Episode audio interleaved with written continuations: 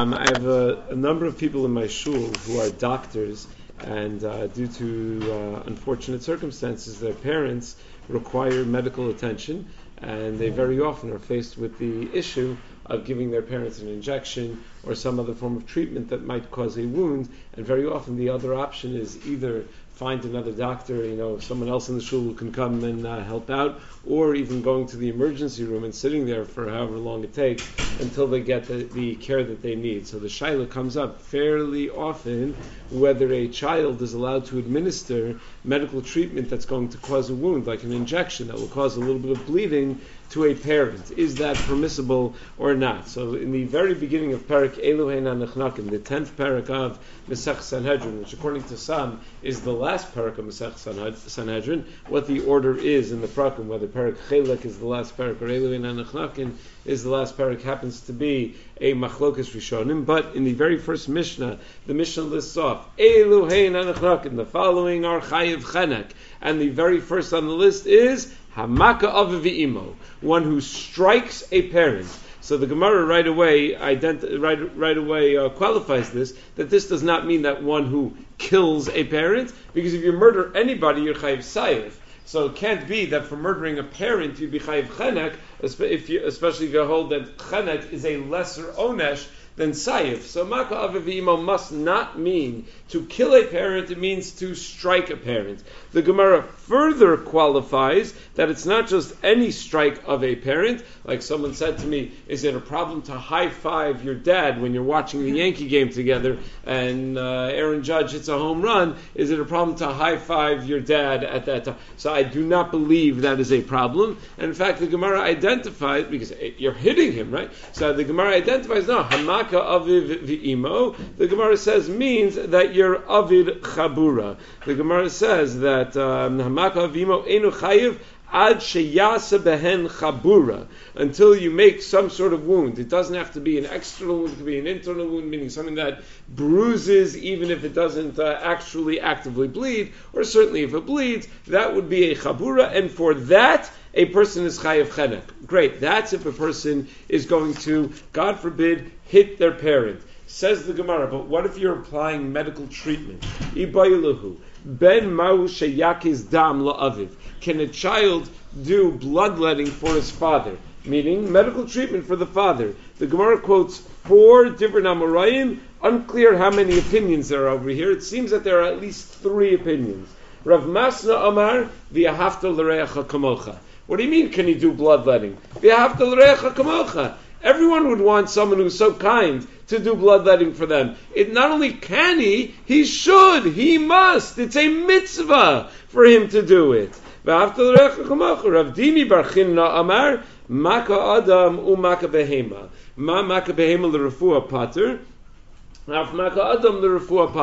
You know, I'm not allowed to even strike an animal if that animal doesn't belong to me. I'm not allowed to damage your animal, but I'm allowed to heal your animal, even if it involves making some sort of wound on the animal. If that's if it's an act of healing, I'm allowed to do it. So same is true with Makkah Adam. If it's healing, then it's not called Makkah, and you can be pottered. Then, so it sounds great. Sounds like no problem. Of course, therapeutic, refuah, no problem. Then the Gemara tells us Rav lo shavik libre silva uh, that Rav would not allow his son to take out a, a, a splinter that he had in his uh, in his skin, and marbre Ravina lo shavik libre lemichtaf kavsa, and Marbre Ravina did not allow his son to, uh, to, to open up a boil that he had. Why? Dilma chavil vavle shigas iser. Because the son might accidentally, in the process of trying to heal, draw a little too much blood,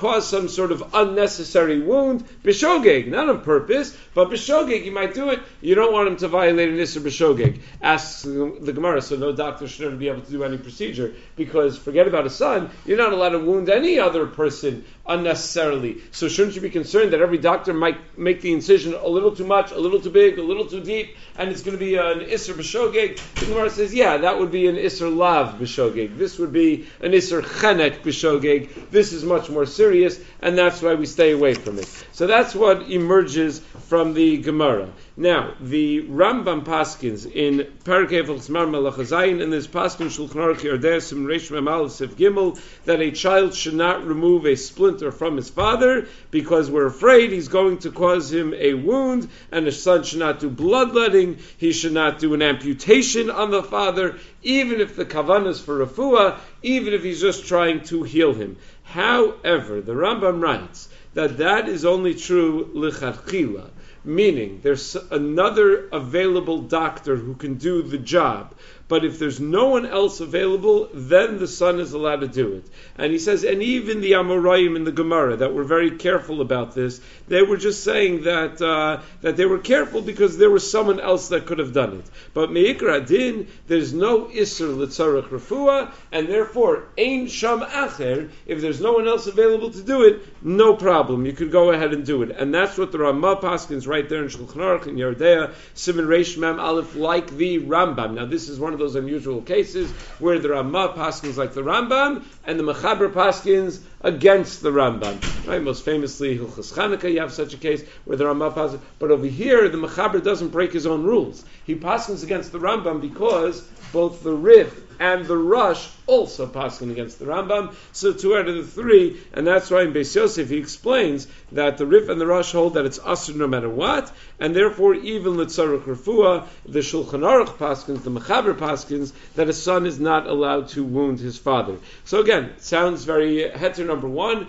the Ramah, if we pass like the Rambam, that when there's Ein Sham Acher, if there's no one else available, the son is allowed to do it. Then there is a second potential heter that does not appear on the page of Shulchan Aruch. Minchas Chinuch in Mitzvah Memches Os Gimel writes that all these kinds of interpersonal isurim, the Yisr Chavala, the Yisr Klala, right, not to hit someone, not to curse someone, all these isurim, whether it's bechavero, whether it's ba'av imo, no matter who the victim of your crime is, that's only when you do it without their permission. But if they tell you, go ahead, hit me, go ahead, curse me, then there's no isser, it's 100% mutter to do it, no misa, no malchus. I, why didn't these Amoraim allow their children to remove the splinter or do all these procedures on them? Because they were afraid Achbulu says Minchas Chinuch they were afraid that they would do it unnecessarily, which would be Shalom Bereshus. Meaning the parent was only allowing the child to do what he needs to do, but they weren't allowing their children to make the incision a little deeper, a little longer. They weren't allowing that and therefore they were afraid it would be done shalom b'rishus and it would be a violation of the Isser. The raya the Minchas Chinuch brings to this phenomenal chiddush that as long as the parent says I'm fine with it, you're allowed to do it, is the Rambam in the 26th paragraph of Sanhedrin Halacha Vav, where the Rambam writes about cursing a nasi or cursing a regular person, that even though a dayan or a nasi can be mochel on his kavod, he can't be mochel after you've cursed him. And the Rambam writes, shekavar chatav in his chayiv. What, you go and you curse him out, and then he says, it's okay, I'm mochel. Too late, it's okay, I'm mochel. He already violated the Yisr. So says Minchas sounds like the only problem is that by the time you were mochel, he's already violated the Yisr.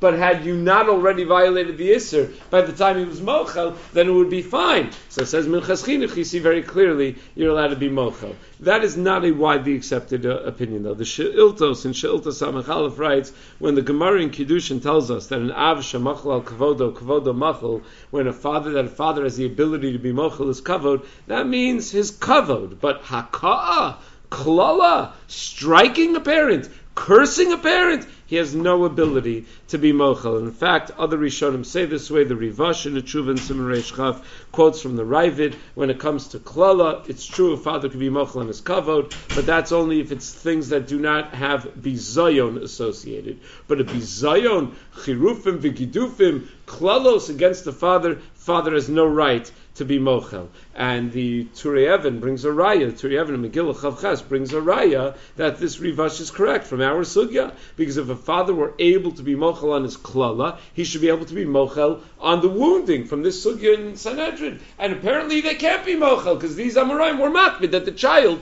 shouldn't do bloodletting on them, that the child shouldn't remove their splinters, that the child shouldn't open up their boils. So therefore, la halacha, many poskim reject them in chaschinuch, and uh, they say it just doesn't fit with the sugya in Sanhedrin Pei Dalid Amid Beis. And it also seems from the Rambam against the Minchas Chinuch, because what does the Rambam say? That a son is allowed to move, remove a splinter for a father or mother when there's no one else to do that, and he writes, Hareza makiz. So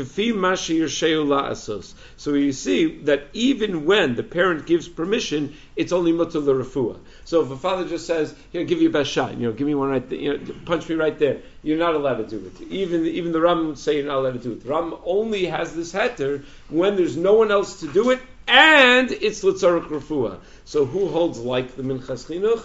Rav Shlomo Zalman Auerbach. Rav Shlomo Zalman in Minchas Shlomo Chelik Aleph Siman Lam Beis Os Beis writes that he thinks the Minchas Chinuch is correct. That any time we have an we have an issue in the Torah to hit somebody, it's uh, the the the, the uh, it's always only when uh, when they, they don't allow it, when they don't want it. And he says uh, by by Hakas Chavero Shulchan Aruch Paskins and the Ramah Paskins and Choshen Mishpasim and Tav Chav Aleph that if he says Beferish, I want you to hit me, Almanas that you're going to be Pater, you are And that's what the Rambam Paskins in the fifth parak of Chavel Mazik Halacha Aleph, that the Yisra Chavel B'Chaveru is only if it's derech bizayon. So if you're Ba'aviv with his Rishus, it's not derech bizayon. Memela, there's no Isra, and therefore Shlomo Zalman says a child is allowed to give injections to a parent l'refua when.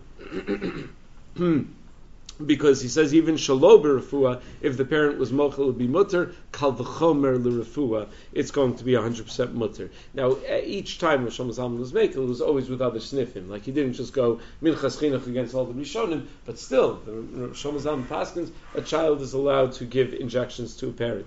The other heter, even if one is not comfortable with relying on Rosh Hashanah is that it says in the Ramah when there's no acher, when there's no one else available. So what does that mean when there's no one else available?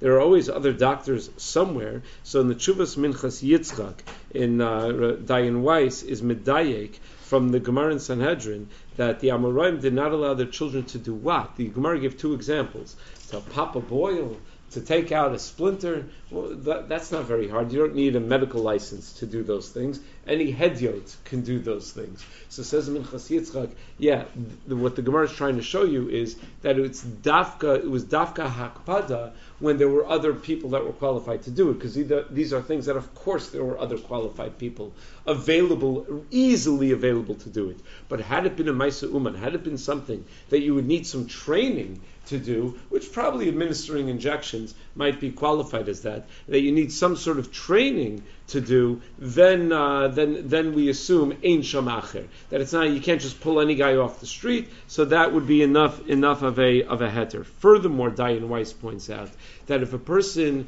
uh, needs regular injections and the parent is to go through, he's to think to himself, I'm to schlep to the hospital every day. It's just it's too annoying. I'm to bother my neighbor who's a doctor. It's too annoying, too much. I don't want to bother him. I don't. Their own kid, they don't mind. Their own kid will stop by the house, will volunteer, stop by the house every single day and give the injections. They don't mind. If it's likely going to cause the patient to not take his treatment seriously and not get all of the injections that he requires, so Dayan Weiss says that's also an Ein Sham Acher